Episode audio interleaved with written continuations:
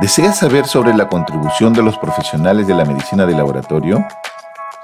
En esta segunda temporada de mi podcast, en 2022, conocerás más de la importancia de las pruebas de laboratorio y cómo impactan en tu salud.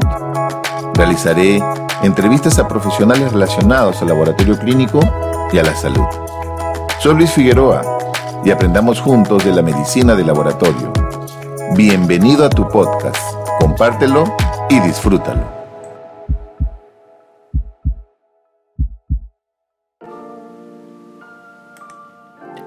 Este episodio se titula A seis cuadras. Empieza a amanecer y comienzan mis rituales. Los ensueños aún siguen dando bote en mi cerebro. Todavía sigo recordando algunos episodios de mis sueños.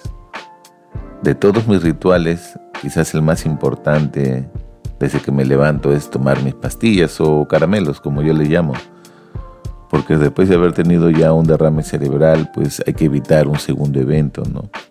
Y una manera de ello es tomar las medicinas de manera religiosa, evitando eh, un incremento de repente abrupto de la presión arterial, es decir, un antihipertensivo, tener la sangre anticoagulada, ya sea con un medicamento que ayude a evitar que las plaquetas se coagulen u otro similar estabilizar las placas ateromatosas, que son la causa en realidad de un derrame, ¿no? Cuando ya las placas, los ateromas se desestabilizan, producen ello. Por eso hay medicamentos que ayudan a que las placas se estabilicen.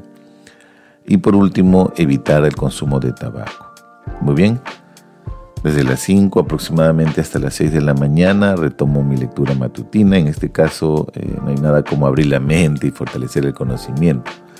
En estos momentos estoy leyendo a Bill Gates. Él ha escrito un libro que se llama Cómo evitar la próxima pandemia, titulado en inglés How to Prevent the Next Pandemic 2022. En este libro refiere que la pandemia de la COVID-19 aún no ha terminado y mientras los gobiernos del mundo ya lo van dejando atrás, deberían plantearse cuáles serían los siguientes pasos. ¿Cómo podemos evitar una próxima pandemia? Que arrebate la vida a millones de personas en el mundo y hunde la economía global. ¿Podemos siquiera albergar la esperanza de alcanzar esta meta? Este libro eh, en realidad explica los pasos que debemos dar para estar preparados y reducir las probabilidades de que se tenga que volver a pasar por algo parecido a lo que hemos convivido con la COVID-19. En lo personal, creo que Bill Gates, a pesar de no ser un médico, lo hubiera sido, eh, en la posición que actualmente tiene, eh, podría considerarlo como un soldado sanitario que afronta la salud desde su trinchera. Igual, siendo multimillonario, eh, se preocupa por algunos temas relacionados a la salud. Otros personajes similares, digamos, se preocupan de repente de otros sectores industriales. Es mi opinión. Una ducha fresca y relajante, eh, anuncian un desayuno ligero para iniciar una jornada laboral. Preparar mis detalles antes de salir del hogar, un audífono y mi celular son cómplices de mi setlist. Eh, hoy estoy escuchando una de las bandas de rock alternativo que me agrada, es una banda originaria de Corkley, Inglaterra, se llama Star Sailor y me acompaña en esas seis cuadras rumbo a mi trabajo donde voy caminando y efectivamente eh, me permite asociar algunos pensamientos. Recordemos que nuestro cerebro tiene dos características esenciales. Una es acumular información. ¿Se han preguntado qué capacidad de memoria tiene su cerebro? y la otra parte es que está constantemente asociando pensamientos, ni durmiendo descansamos. Esta asociación podría generar la producción de una grandiosa idea y esta idea no sabes a dónde podría llevarte. Por lo tanto, es importante que concretemos las ideas, que no solamente se queden en tu cerebro, sino que tratemos de que sean realizadas. Y no sabes al final hasta dónde llegará esa idea. Y sí, digamos que tengo la fortuna de vivir eh, por ahora a seis cuadras de mi trabajo, de mi centro laboral. En Lima, Perú, el parque automotor está creciendo año tras año y cada vez el tráfico se hace un poco más complejo. Un informe menciona que en promedio el 25%, el 25% de las personas que viven en Lima demoran un promedio de dos horas de trasladarse desde su casa a su trabajo. A su retorno será similar, es decir, en promedio cinco horas al día destinan de su tiempo en viajar en un sistema de transporte público. Otro informe, por ejemplo, del Banco de Desarrollo de América Latina refiere que los latinoamericanos en promedio dedicamos una hora y 20 minutos al día en desplazarnos desde nuestra casa a nuestro centro de labores. En nuestro país ahora, en estos momentos, ya se están dando nuevas disposiciones para el uso de mascarillas, ¿no?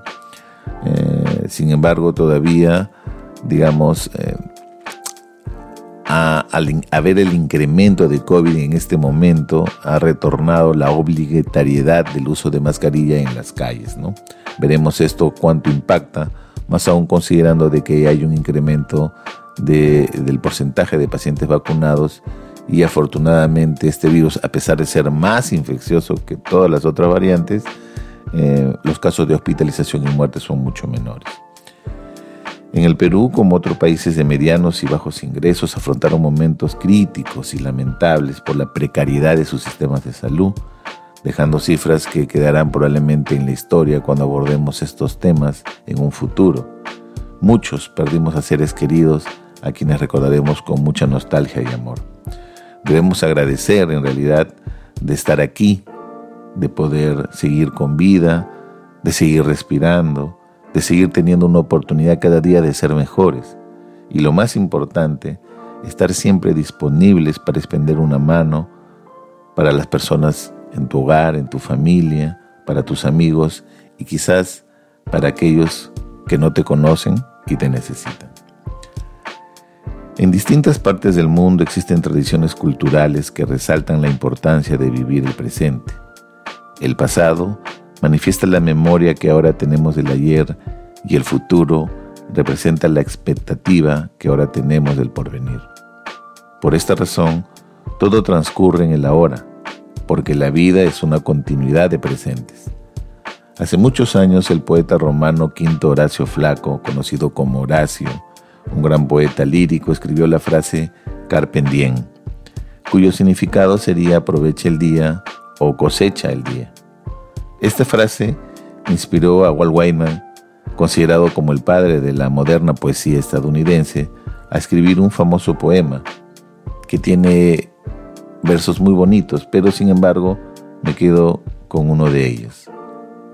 No traiciones tus creencias, todos merecemos ser aceptados. No podemos remar en contra de nosotros mismos. Eso transforma la vida en un infierno. Aprovecha tu día y no confíes en el mañana. Al llegar a mi segundo hogar, el Hospital Tres Suárez Sangamos, aquí en la Seguridad Social en Lima, ingreso a él y como dijo Claudia Bernard, ingreso al verdadero santuario de la medicina científica, mi querido laboratorio clínico y esta historia continuará. Muchas gracias. Muchas gracias por escuchar este nuevo episodio. Deseo que esta información sume a tu conocimiento en beneficio de tu salud y de tu desarrollo personal. Que tengas una excelente semana y recuerda que no importa lo lento que avances, siempre y cuando no te detengas.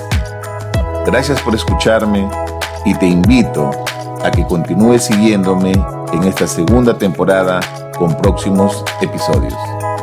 Cuídate.